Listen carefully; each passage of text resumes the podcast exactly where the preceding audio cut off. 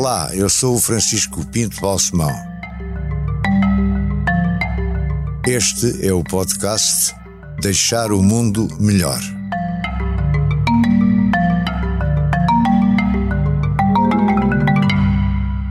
Na nossa última conversa neste podcast Deixar o Mundo Melhor, tínhamos ficado na sua chegada a Nova York e no caminho que percorreu desde aí e na defesa da causa de Timor que entanto organizou e, e conseguiu liderar, mas também da sua própria maneira de ser, das suas próprias vitórias, da sua própria evolução, quer pessoal, quer de opções, etc. É sobre isso que eu hoje gostava, neste segundo episódio do podcast, uh, ouvi-lo. Nova York, uh, estamos em 75, não é? Dezembro de 75. Chego a Nova York. Nunca tinha visto neve na vida. Eu, 25 anos, 26 anos de idade. Nunca tinha estado em Nova York ou numa grande cidade, nunca tinha qualquer conexão com a ONU. Eu tinha as minhas ilusões sobre a ONU. E hoje já não tem? Não tenho, nenhumas. Já, já há muito tempo que eu não tinha ilusões. Porque não é a ONU em si, enquanto instituição, com o secretário-geral e os funcionários que lá estão. Uh, não, a ONU é a Rússia, na altura a União Soviética, é a China e os, todos os membros.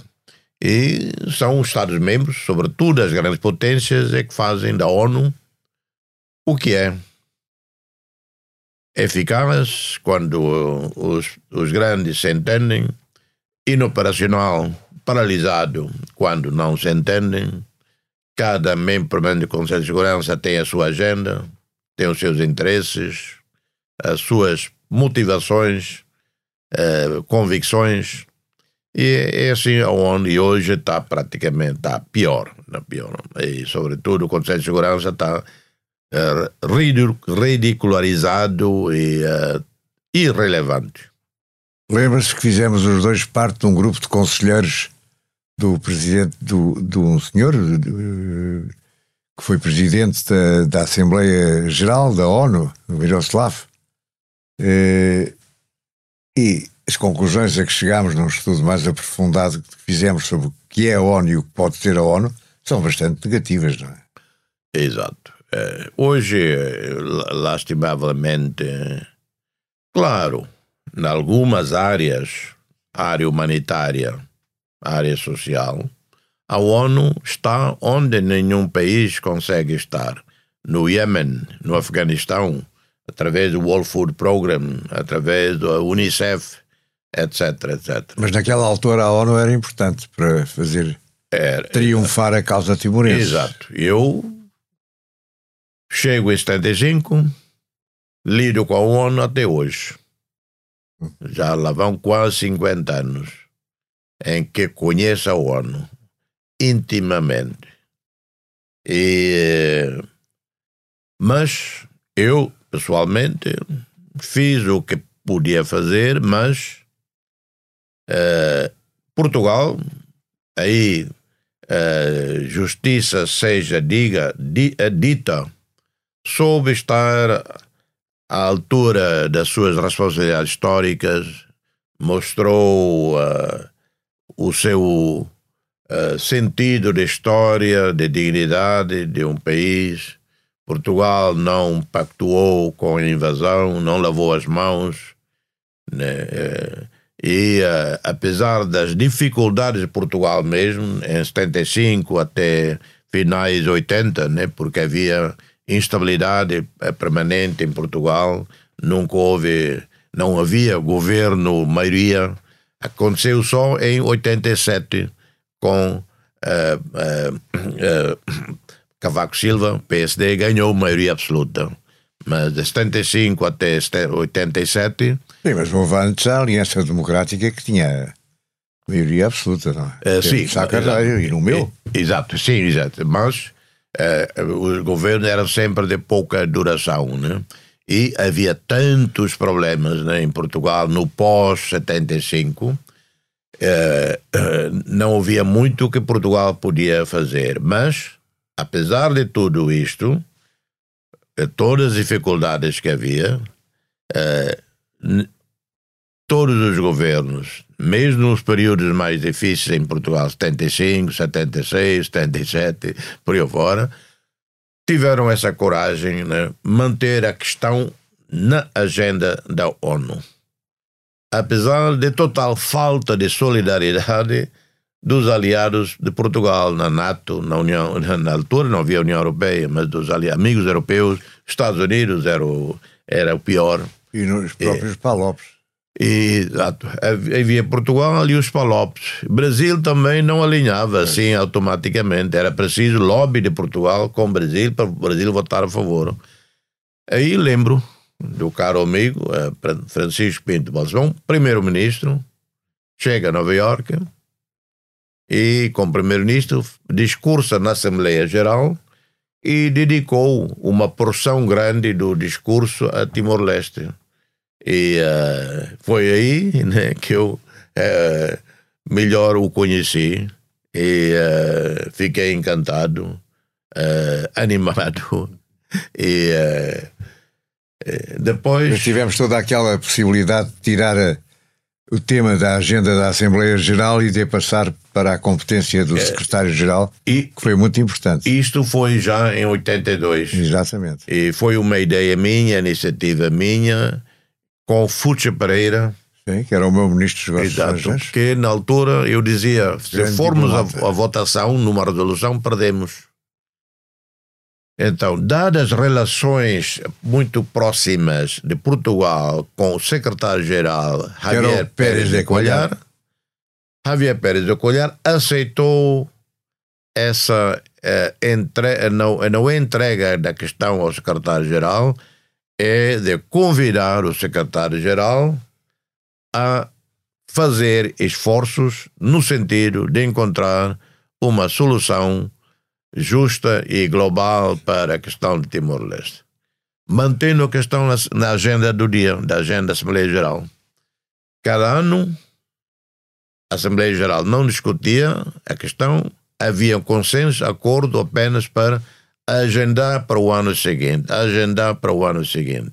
A Indonésia não queria agendar para o ano seguinte, mas, dado que o secretário-geral assumiu o compromisso de encontrar uma solução, a Indonésia, por respeito ao secretário-geral, eh, não forçou um voto.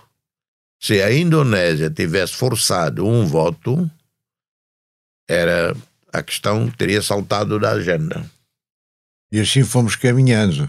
E fomos caminhando, chegamos. E até que chegamos à independência. Chegamos ao massacre de Santa Cruz. Claro. Que... Colocou o Timor na manchete do e, mundo. Infelizmente foi importante. Chegamos a 96, 8, 96, Prémio Nobel da Paz, colocou o Timor na manchete do mundo.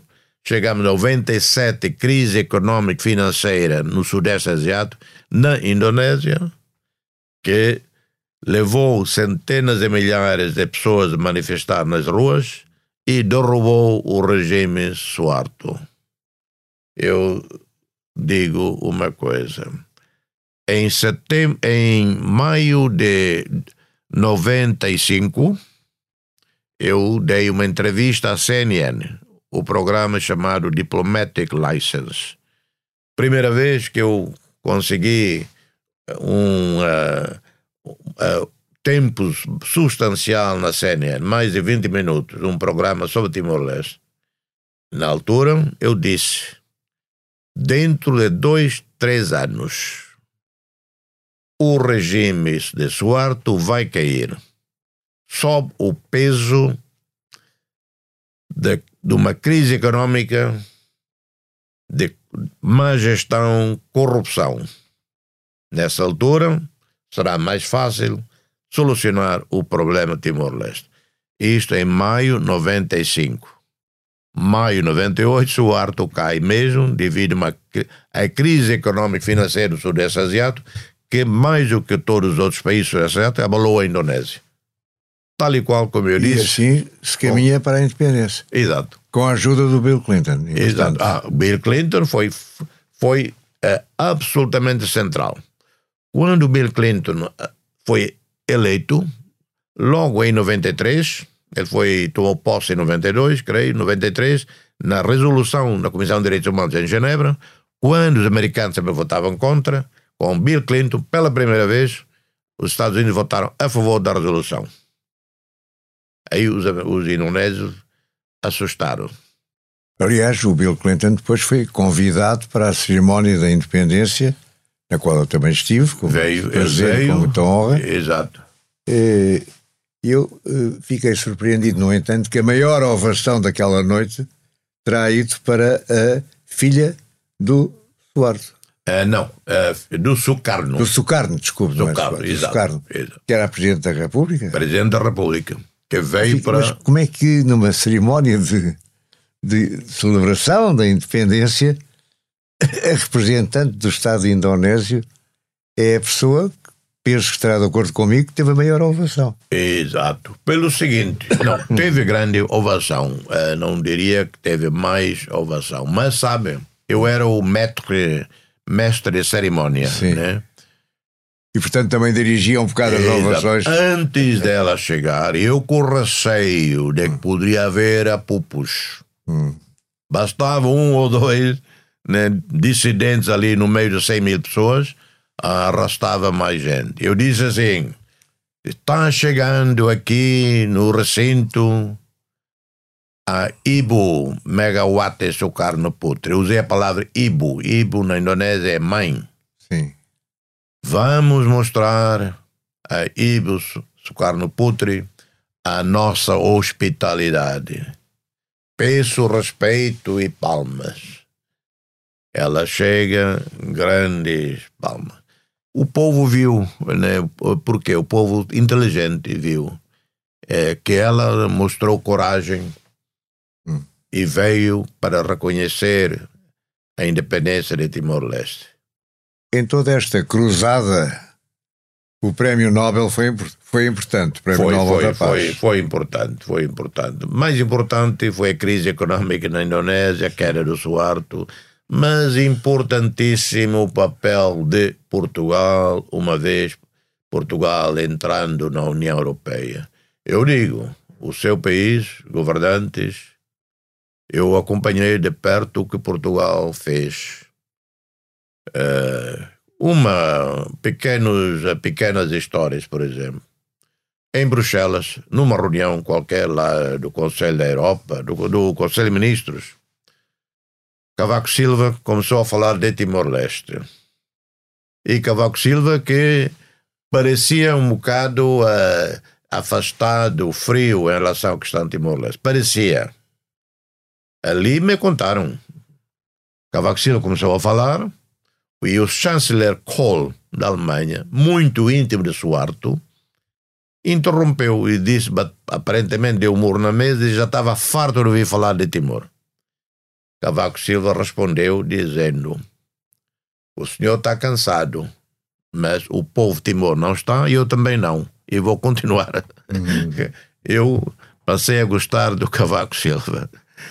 E não só houve outras situações em Washington, no Departamento de Estado o embaixador português entrega o relatório do massacre de Santa Cruz a um Assistant Secretary of State para a Europa e o fulano atira com o, o relatório para o chão. Assim? Faz isso um embaixador. Só, eh, e e Portu- eh, Portugal levantava a questão em todos os fóruns do mundo. Embaixadores portugueses, desde o embaixador ao jovem diplomata, tinham instruções rigorosas de Portugal. Questão Timor era questão prioritária para todas as embaixadas. Agora diga-me uma coisa. Neste momento, a sua missão como Presidente da República é continuar a dar o seu país a conhecer. Estou a falar em termos externos, não é? E é também o que tipo de alianças ou que tipo de objetivos tem Timor nesta altura. Uma, adesão à ASEAN. Espero podermos aderir já em 2023. E a OMC também? OMC este ano. Ah, não, é, desculpa, o ano que vem também. E isso vai ser possível? Sim, sim, o OMC também. E porquê é que é tão importante aderir à ASEAN e depois à Organização Mundial de Comércio? OMC eh, antes da ASEAN. Portanto, é a nossa integração económica na ordem económica mundial, é a nossa uh, afirmação como Estado, fazemos parte de todas as instituições multilaterais, fazemos parte desta grande e prestigiosa organização que é a ASEAN, e fazemos parte, tanto uh, como fazemos parte da ONU, Organização Mundial do Comércio, que regula né, é o comércio internacional. Países frágeis como Timor-Leste, países pequenos, a nossa força é a ordem internacional. E o petróleo de Timor? É o que nos tem dado esta folga financeira ao longo de anos e continua a dar. E, uh, e a tem... folga financeira tem sido bem aproveitada para parte. o desenvolvimento do país, em grande parte, para a correção sim. de desigualdades, para a educação, para a saúde, sim, etc. Em grande parte, sim. Uh, se for hoje de Dili para Baucau, a estrada é perfeita. Hoje, a eletricidade chega a 96,1% do território nacional. Temos perto de 100 mil estudantes universitários, de uma população de 1 milhão e 300 mil. Uhum. Não significa que cada, cada uma das universidades é de alta qualidade. Hoje temos 1.100 e tal, 1.200 médicos. Em 2002 tínhamos apenas 20 médicos. Isso é muito bom. O, a maioria desses médicos foram formados em Cuba e em Timor-Leste, mas muitos em Portugal, no Nepal, no Fiji, no, uh, e, uh, uh, na Indonésia, nas Filipinas, etc. No início da independência tínhamos um doutorado, um PhD. Hoje temos dezenas. Temos centenas de timorenses formados no mundo. Investimos 30 milhões de dólares por ano para mandar dar bolsa de estudo timorenses irem para as melhores universidades da Ásia, Austrália, Portugal vieram e estão cá timorenses com bolsa de Timor, além de bolsa portuguesa. E, claro, muita coisa falhamos, uh, nutrição infantil, demasiada pobreza infantil, demasiada pobreza das mães, não há apoio suficiente na área de nutrição, não temos segurança alimentar, o desenvolvimento da agricultura foi um falhanço. Uh, e continuam a vir timorenses para Portugal. Uh, sim, mas sabe, uh, porque portugueses continuam, ainda bem, a sentir Timor-Leste. Tem uma grande estimação. Verdade. Uma grande estima pelos timorenses. Mas a vinda dos timorenses para cá é um fenómeno normal que é, estão 30 mil timorenses na Inglaterra ao longo desses anos. 30 mil. Manda muito dinheiro para o país. 2 mil timorenses na Coreia do Sul a trabalhar. Agora, creio, 2 mil, 3 mil na Austrália. Vêm para Portugal para obter nacionalidade portuguesa, para poderem ir para a Inglaterra. Alguns querem ficar cá. Sim, estão muitas vezes em trânsito, não é? Em para... trânsito, a maioria em trânsito. E, uh, mas elementos sem escrúpulos no meu país, ditas agências de viagem sem escrúpulos, enganam os jovens, dizem: vocês vão para Portugal, tratam logo do passaporte e têm logo emprego bom, etc.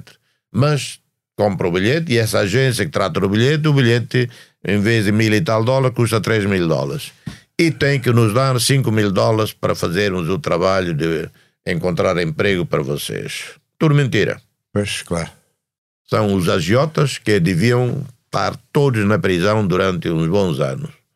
E... Entre os timorenses que vieram para Portugal está o seu companheiro de Nobel, Dom Carlos Ximenes Bel, eh, que ultimamente tem, sido, tem estado sob o alvo dos holofotes, como sabe. Sim, sim, sim. Teve com ele nesta visita não, não, agora? Não, não, não tenho, eh, não tive, não sei onde está. E não quis estar? Não, não. Uh, eventualmente gostaria de conversar.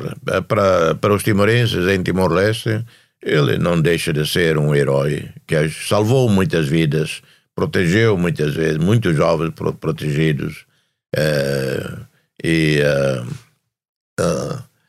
mas a questão deixamos para, para a Santa Sé eh, para o Dom Ximenes Belo e as vítimas. E as, as vítimas não querem eh, mais nada a não ser um pedido de desculpa. E, eh, Quem está cá também neste momento em que conversamos é o Xanano Guzmão. Sim, ele. Tem boa relação com ele? Ah, Continua? Ah, sim, foi ele que me insistiu, me empurrou para me candidatar à, à presidência. E aconselha-se com ele? Sim, sim, aconselho-me com ele. Eu tenho muito respeito por ele. É o verdadeiro pai da nação. Sem Xanana, não estaríamos hoje é, num Timor independente. Tem muitos amigos em Portugal.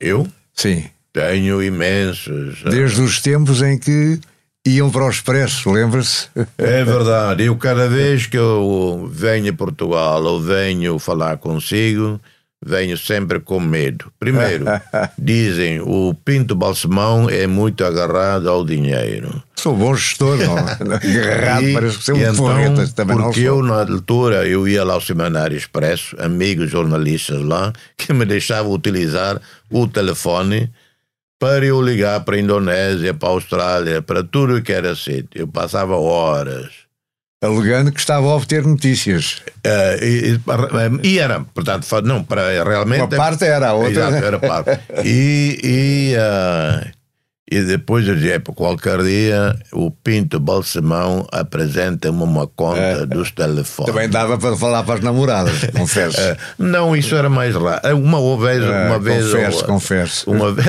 não, era uma vez ou outra. Não era mesmo falar para a Indonésia, para a Austrália, para os Estados Unidos.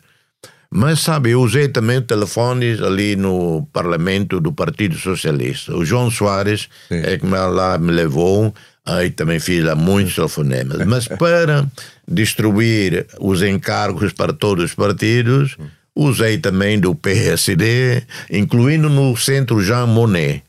Eu fui lá usar o, o fax e telefone no Jean Monnet. E também do PC. O único que não cheguei a usar era do Mário Tomé, da UDP. é, então, andou por todos. Exato. Mas o que eu tinha medo era do Pinto Balsemão. Ah. Ele é para qualquer dia. Ele vai me cobrar. Agora diga-me uma Mas o coisa. senhor uh, não cobrou até agora. Já não, o seu já, filho. Já prescreveu. O seu filho agora diz não, já prescreveu. Já prescreveu. Deixar o mundo melhor tem o patrocínio da Hyundai. Juntos avançamos para uma mobilidade mais sustentável. Porque o que move a Hyundai hoje é garantir um mundo melhor às gerações de amanhã. Hyundai. Mudamos o futuro. Quando acabar o seu mandato, o que é que pensa fazer? A sua vida familiar, eh, sei que casou, que depois se separou, uh, não é? Não, sabe, eu tenho. Uh, as mulheres não gostam de mim, não, não tenho esposa, não. não sou sempre abandonado é, é. e uh, tenho um filho, dois netos. E, uh, e dás muito com os filhos, com o filho e com os netos? Sim, sim, sim. Claro, não muito, por causa da distância, eu não sei, mas adoro os meninos. Quando fui a Nova York desta vez. Uh, mas eu estou em Nova York? Não, um, um neto está em Nova York porque a mãe uh, trabalha na ONU sim. e então a criança está lá. E o outro? O, o outro está na Tailândia, é porque a primeira esposa do meu filho é uma tailandesa e decidiram ficar lá. Hum. E uh, o meu filho teve anos como embaixador em Cuba e agora tá, trabalha no gabinete do ministro Fidel Magalhães e está à espera de colocação como embaixador, mas isto é, de, será decisão do governo. Sim. E, o que é que pensa fazer Sabe, eu quando o seu deixei... mandato acaba, como todos os mandatos, Sim, não é? Como quando deixei a primeira, terminei a primeira, o primeiro mandato, Sim. fui para Guiné-Bissau como representante especial do secretário-geral, com o estatuto de Under Secretary General. Fiz uma boa missão na Guiné-Bissau, eh, elogiada por todos. O secretário-geral Ban Ki-moon convidou-me logo a seguir para presidir um grupo chamado Painel Independente de Alto Nível para as Operações de Paz da ONU. Dirigi esse painel durante dois, três anos. Eh, de novo, altamente saudado, quando apresentei o relatório no Conselho de Segurança, quem que estava lá? Emmanuel Macron, presidente da França. Uh, vice-presidente americano Michael, Mike Pence. Theresa May, primeira-ministra da Inglaterra. Uh, Lavrov, ministro dos Estrangeiros da Rússia. O ministro dos Estrangeiros chinês. E o primeiro-ministro da Itália, quando a Itália era membro do Conselho de Segurança. Olha, o presidente da Ucrânia, na altura, que a Ucrânia estava no Conselho de Segurança como membro não permanente. E uh, todos elogiaram o trabalho que eu fiz, uh, o relatório que eu fiz, para fazer o quê? O, o mandato que eu recebi, uh, claro, eu tive 16 colegas, todos séniores. Eu era o presidente, mas tive 16 colegas altamente competentes e séniores para fazer relatório de análise, apreciação e avaliação de toda a questão de segurança internacional, das novas ameaças da paz, da segurança e como adaptar a ONU aos novos desafios não convencionais uh, de ameaças à paz. Uh, foi entregue quando? Em que ano? Isto foi em 2000, final de 2014 até 2016. E acha que esse relatório teve alguma sequência, teve alguma consequência não, sabe porquê? Mas esse é que é o problema. Pois, não, sabe porquê? Primeiro, eu na altura já dizia aos meus colegas, podemos produzir um relatório de alta qualidade com que merecedor de um suma cum laude de uma grande universidade do mundo. Mas, como tantos outros é, relatórios... Que é que depois, não? É? Exato. Mas houve, não, houve, o, o, o relatório termina e depois o Ban Ki-moon termina a sua missão, vem António Guterres. António Guterres fez esforço para, pelo menos, algumas áreas do nosso, na nossa recomendação em que está no poder do secretário-geral de implementar, ele implementou para agilizar as decisões nas Nações Unidas. Bom, mas não está a responder à minha pergunta. O que é que pensa fazer para ah. deixar o mundo melhor. Ah, não, uh, para deixar um mundo melhor. Sim. Primeiro. Para seguir estas funções, claro. Sim, sim. Primeiro, no meu país, prioridades absolutas nos próximos anos: eliminar a extrema pobreza, dinamizar a economia, assegurar a nossa adesão ao ASEAN, modernizar a nossa economia. Quero fazer em Timor um um hub digital regional. Eu quero fazer em Timor um hub de artificial intelligence. e como é, Presidente da República tem, tem poderes para isso? Não, advogo. Hum. Mobilizo pessoas, investidores. Isso faço.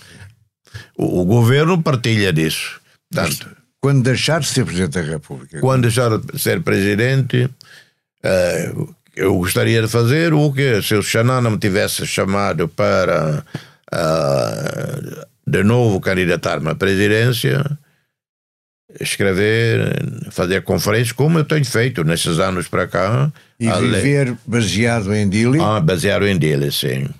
Aquela minha terra, uma terra. Nova York ou Lisboa, não, ah, não, não, adoro Portugal. Eu vim quantas vezes, mas Uh, a minha alma está. As raízes estão é, ali. A alma, a raiz está em Timor. E sabe, uh, Deus, Deus escolheu dez países, lugares no mundo, porque Deus não escolhe países, escolhe lugares. Dez lugares no mundo para ele, de vez em quando, ter o seu repouso. Timor-Leste é um dos lugares escolhidos por Deus para seu repouso. Muito bem, acho que é boa maneira de concluirmos. Deixar o Mundo Melhor é um podcast de Francisco Pinto Balsemão com música original de Luís Tinoco. A sonoplastia de Joana Beleza e João Luís Amorim. O vídeo e a edição de José Seduvim Pinto, Carlos Paes e Ruben Tiago Pereira. Transcrição de Joana Henriques e apoio à edição de Manuela Goxa Soares. Imagem gráfica de Marco Grieco. Produção de Margarida Gil.